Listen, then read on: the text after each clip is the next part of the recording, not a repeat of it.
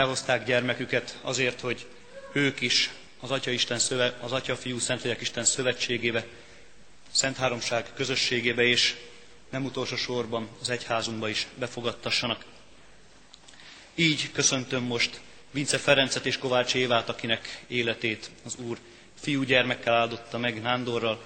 Így köszöntjük most Némedi Norbertet és Virág Gabriellát, akinek az életét leánygyermekkel ajándékozta meg az Úr virággal, és így van közöttünk Vasadi Sándor és Virág Angéla is, akiknek gyermekét, Noelt is mai napon meg fogjuk keresztelni. És engedje meg a gyülekezet, hogy bemutassam azokat is, akik itt ma szolgálnak közöttünk, rajtam kívül. Közöttünk van Kovács Veronika, aki imént a köszöntést mondta, illetve az imádságot vezette elő. Imádkozni fog ezen a mai napon még Farkas Eszter, igét fog olvasni Szabó Szonya, az úrvacsorai liturgiát Kéri Ákos fogja vezetni, és jó magam, Adomek Norbert pedig igét fogok hirdetni, és ne feledkezzünk el az ugyan a szószoros értelmében nem itt lent, de mindenképpen körünkben lévő ifjúsági zenekarról sem, akik ma énekkel, énekkel és énekvezetéssel fognak közöttünk szolgálni. Sipos Gergő, Hánad Judit, Pál Eszter, Pál Benyámin közreműködésével. Most készüljünk is a keresztelőre egy énekkel, egy ifjúsági énekkel, amely a liturgiás lapon rajta található. Legyen a mi hangunk. Így kezdődik az ének.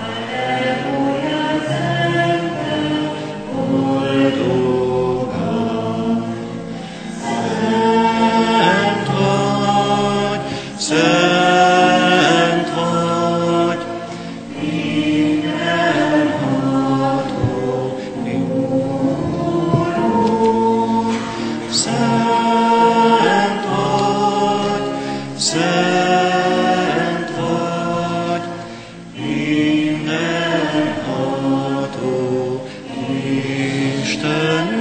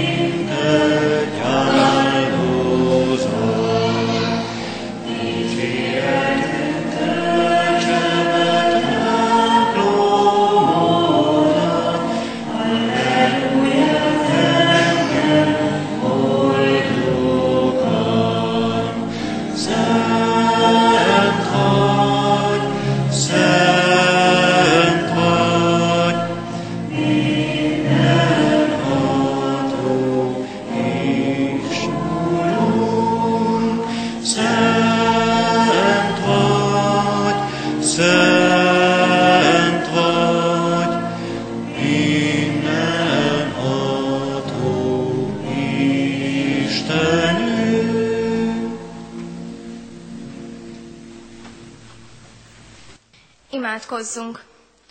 Mindenható Istenünk, szent vagy, szent vagy, szent vagy Te valóban. Áldunk Téged, hogy együtt dicsérhetünk angyalaiddal, kimondva ezt a számunkra oly felfoghatatlan, mégis örömteli háromszor szentet. Köszönjük neked az előtted való megállás lehetőségét. Köszönjük neked, hogy éppen most, éppen mi lehetünk együtt. Köszönjük neked a családokat, akik úgy döntöttek, a te szövetségedben akarják tudni gyermeküket.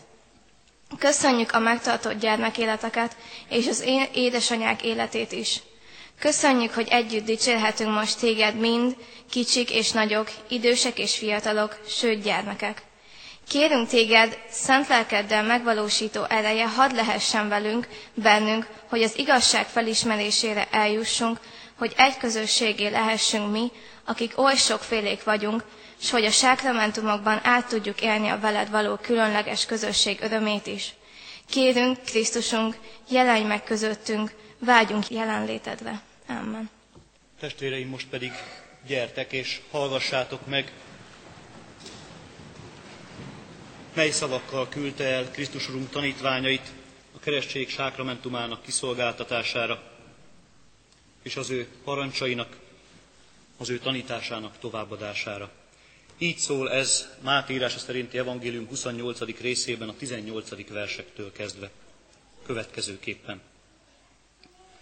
Nékem adatot minden hatalom menjen és földön. Elmenvén azért tegyetek tanítványokká minden népeket, megkeresztelve őket az atyának, a fiúnak és a szentléleknek nevébe, tanítva őket, hogy megtartsák mindazt, amit én parancsoltam nektek. És íme, én veletek vagyok minden napon, a világ végezetéig. Amen.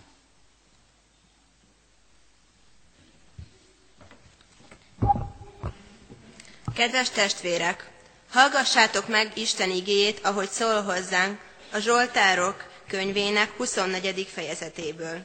Isten igéje így szól. Dávid Zsoltára. Az Úrja a föld és minden, ami betölti, a földkerekség és a rajta lakók. Mert ő vetette meg alapját a tengereken, és ő rögzítette a folyókon. Ki mehet föl az Úr hegyére, és ki állhat meg szent helyén?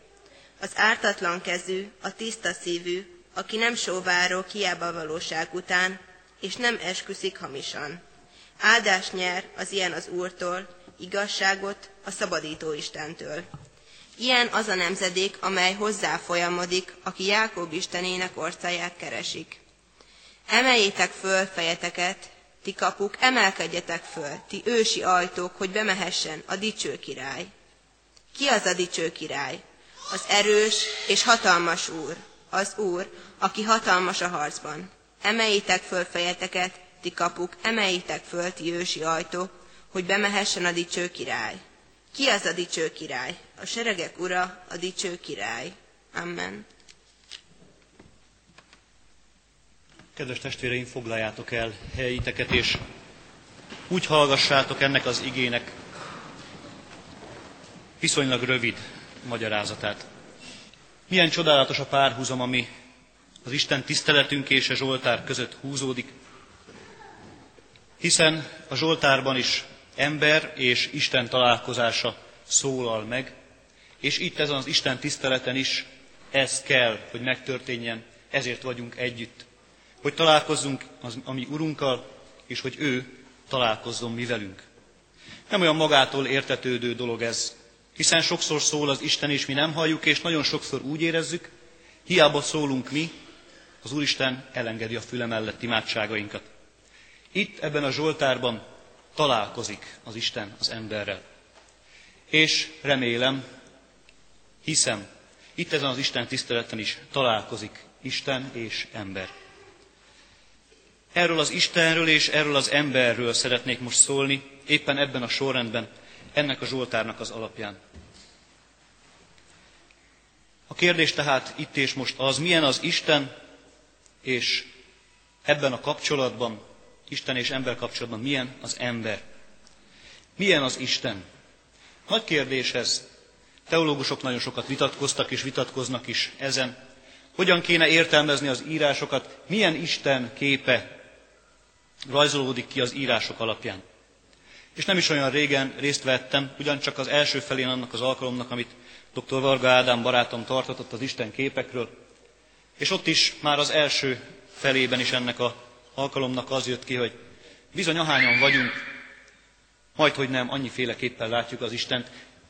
Valamiféle alapvonalak egyeznek, de részletekben menően valahogyan mindannyiunk másképpen éli meg az Istennel való kapcsolatát is. Sokféleképp el lehet őt képzelni, tulajdonságait tekintve, sokféleképpen el lehet őt képzelni, munkáját tekintve, és bizony tapasztalataink sem mindig teljesen egyeznek. Most azt nézzük meg ezen a, ezen a néhány percben, hogy mit mond róla ez, a 24. Zsoltár. Először is azt mondja az első két vers, tulajdonosa a teremtésnek ez az Isten. Egyszerűen azért, mert ő teremtette és igényt is tart rá. ő a tulajdonosa mindennek, ami az égen, ami a földön, bibliai szóhasználattal éljek, ami a föld alatt van, és mindennek, amit teremtett mennyben és földön, és földön is. Ez az első dolog, amit az Istenről megállapít ez a Zsoltár. Ő a Teremtő Isten, és ő, akinek többek között mi is, akik itt vagyunk, tulajdonai vagyunk. A másik dolog, amit megemlít még ez az ige az Istenről, és ez már a második, pontosabban harmadik szakaszában van a Zsoltárnak, az, hogy hatalmas harcos, a seregek ura, dicső király. Teremtő Isten, tulajdonos Isten, Úr, hatalmasság. És a másik fele pedig ennél még erősebben hozza ugyanezt a képet, hatalmas, harcos, dicső király, seregek ura. Olyan Isten képe rajzolódik itt ki ebből a Zsoltárból, aki hatalmasabb mindennél, erősebb mindennél, és bizony, nagyon úgy néz ki, mintha talán mindentől a legtávolabb lenne. Mert lehet, hogy hatalmas, lehet, hogy erős, és lehet, hogy a teremtés ura, de sehol nem olvassuk, hogy törődne a teremtéssel. Sehol nem olvassuk, hogy törődne a seregeivel. Sehol nem olvassuk ebben a Zsoltárban, hogy ez az Isten, aki hatalmas, egyszer mint közeljövő Isten lenne.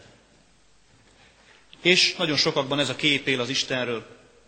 Messze van, hatalmas ugyan, de hát én kicsi vagyok, velem az Isten egyáltalán nem is törődik. És bizony ebből a képből még azt is mondanám, amit én éreztem, amikor elolvastam, hogy ez az Isten még félelmetes is, hiszen bármikor elpusztíthat jelenlétében el kell, hogy törpüljek. Legyek bár 190 centi magas, hozzá képest sehol sem vagyok. Egy idáig, ez idáig egy elég távoli, nem túl szimpatikus Isten képe. Hatalmas ez az Isten, igen, de hatalmán, annak nagyságán kívül ebből a párversből semmit nem tudunk meg.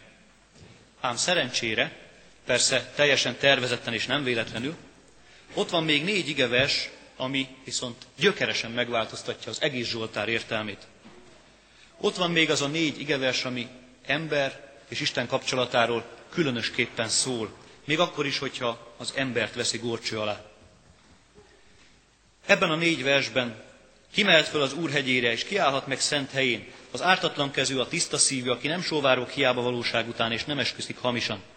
Áldást nyer az ilyen az Úrtól, igazságot a szabadító Istentől. Ilyen az a nemzedék, amely hozzáfolyamodik, akik Jákob Istenén, Istenének orcáját keresik. Itt, rögtön az első verse, versben, ennek a szakasznak az első verseben is, azt látjuk, hogy az Istenhez képest az ember gyenge. Ki mehet fel az Úr hegyére? Ki az, aki oda merészkedik? Ki az, aki alkalmas rá, aki méltó rá, hogy egyáltalán az Isten színe elé menjen? Ki mehet fel? Ám aztán az derül ki, a következő versekből, hogy lehet hozzá menni. Lehet hozzá folyamodni. Sőt, az az ember nyer áldást, az az ember kap szabadítást, éli át a szabadítást, a megigazítást, aki hozzá megy. Hogy is van ez? Egy mindenek felett álló Isten, a teremtés ura, és mégis az ember, aki oly sok galibát okozott már ebben a teremtésben, aki megpróbálta saját képére formálni, és a mai napig formálja a természetet, ami az Istené, mégis hozzá mehet. Hogy is van ez? Olyan érthetetlen. Mert persze vannak feltételek. Tiszta szívű kell, hogy legyen, ártatlan kezű kell, hogy legyen. Hamisságokat nem cselekszik és nem is gondol rájuk. Ám ezek is csak ugyanabba az irányba mutatnak. Isten azt szeretné, hogyha az ember, aki talán kicsinek látja magát hozzá képest, mégis keresné az ő akaratát. Az Isten nem azt szeretné, hogyha az ember elbújdokolna előle Ádám módjára, csak meg ne találjon engem a Szent Isten, csak ne kelljen neki felelnem semmilyen kérdésre. Az Isten azt akarja, ezen túl már, hogy újra kapcsolata legyen az emberre. Hogy jöjjön az ember hozzá bizalommal, kérdezze őt az élete kérdéseiről, amikre nem talál választ nagyon sokszor. Hogy keresse az orcáját, ahogyan a Zsoltár mondja, keresse az akaratát, őt magát egyáltalán. Hogy tudomást vegyen róla, hogy ő nem csak van, de neki tervei is vannak. És ez a lényeg. A hatalmas, dicső, félelmetes Úr, hirtelen ebből a néhány versből látszik, lehet közeli, személyes Istenné úgy, hogy hatalmát sem veszti el. Micsoda szövetséges ez az Isten. Hatalmas szövetségesünk van, és a mondat mindkét részét hangsúlyoznám. Hatalmas és szövetségesünk van nekünk. Itt vagytok most, ti, akik elhoztátok ezeket a gyermeketeket, gyermekeket, hogy ők is ennek az Istennek a szövetségesei legyenek. Egy olyan Isten szövetségébe utaljátok őket, aki őket is teremtette, titeket is teremtett, aki hatalmas úr, a seregek ura, bármit megtelt, amit akar, és akinek mégis az az akarata, hogy ők is megismerjék őt. Akinek nem az az akarata, hogy azt vizslassa, vajon miben tévedtél, miben védkeztél, hol vannak bűneit, hanem pontosan ellenkezőleg. Azt akarja, hogy bár tudja, mi mindannyian, és bár ezt fájó kimondani, ezek a gyermekek is pont olyanok lesznek, mint mi vagyunk, bűneink ellenére mégis magához enged minket. Így van reménye egy gyermekeknek is, így van reményem nekem is, és mindannyiunknak, akik itt vagyunk. Csak Istennél lehetsz áldott és szabad ember. Csak Istennél lehetnek a gyermekek is áldott és szabad emberek. A kérdés, hogy kell-e az áldás és kell-e a szabadság ettől az Istentől. Mert nagyon sokszor az ember, én is ilyen vagyok, szeretném magam megteremteni a szabadságomat, és saját magam megáldani magamat, tudnilik, segíts magadon, az Isten is megsegít. Mégis a keresztség, amely most itt ki lesz szolgáltatva közöttünk, hit, Isten keresés nélkül nem jó semmire. Lehet értelmezni fürdésként, sok minden másként, de hit és az Isten akaratának, az Istennek magának a keresése nélkül nem jó semmire. De a jó hír az, hogy megtalálhatják a gyermekek is Krisztust, mert ő előbb kereste őket. Mi is megtalálhatjuk Krisztust, akik közel vagyunk, és azok is, akik távol vagyunk tőle, mert ő előbb keresett minket, előbb szólított minket, mint mi őt. Mert a keresztségben valójában Krisztus áldozata jön hozzánk közel, ahogyan az úrvacsorában is, csak másképpen, más jegyekben. De mégis az a Krisztus jön közénk itt a keresztségben is, aki meghalt értünk és feltámadt értünk, akiben mi is lehet, hogy meghalunk, de feltámadunk új életre, és, a min- és aki minket is, akik egyszer valóban fizikailag meg kell, hogy halljunk, feltámaszt majd örök életre. Örvendezzünk hát erős Istenünknek, akit kereshetünk és meg is találhatunk. És benne életünkre áldást és szabadságot kaphatunk. Mert az Úr így akar körülvenni minket hatalmával és szeretetével, ahogyan a Zsoltárban is tükröződik, ahogyan a Zsoltárban is körülveszi az embert, hiszen az irodalom nyelvén hadd szóljak, keretes szerkezetben van az ember. Az Úristennel kezdődik a Zsoltár, az Úristennel végződik a Zsoltár, közben van az ember. Ilyen szövetségesünk van, aki körülfog minket minden oldalról, aki elhárítja előlünk az akadályokat, de minden esetre átsegít azokon, ha kérjük. Kérjétek hát ti is gyermeketek neveléséhez és neveltetéséhez ennek az Istennek az erejét és segítségét, mert számára semmi nem lehetetlen. Amen.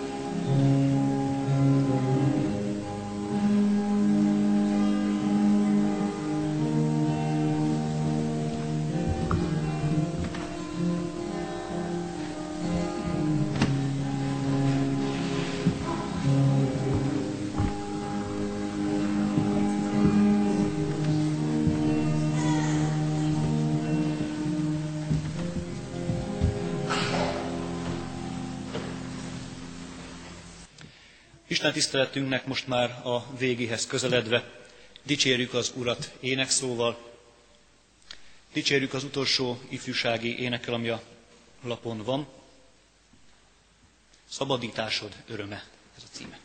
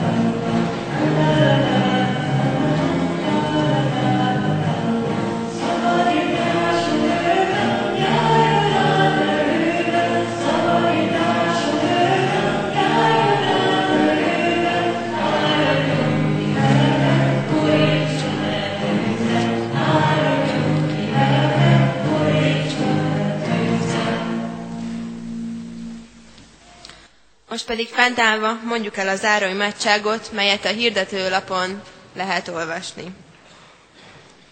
Hálát adok neked, mennyei atyám, hogy ígédet hallgathattam. Szent lelkeddel légy segítségémre, hogy a hitben megmaradjak, és mindenkor szeretetbe járjak. Amen.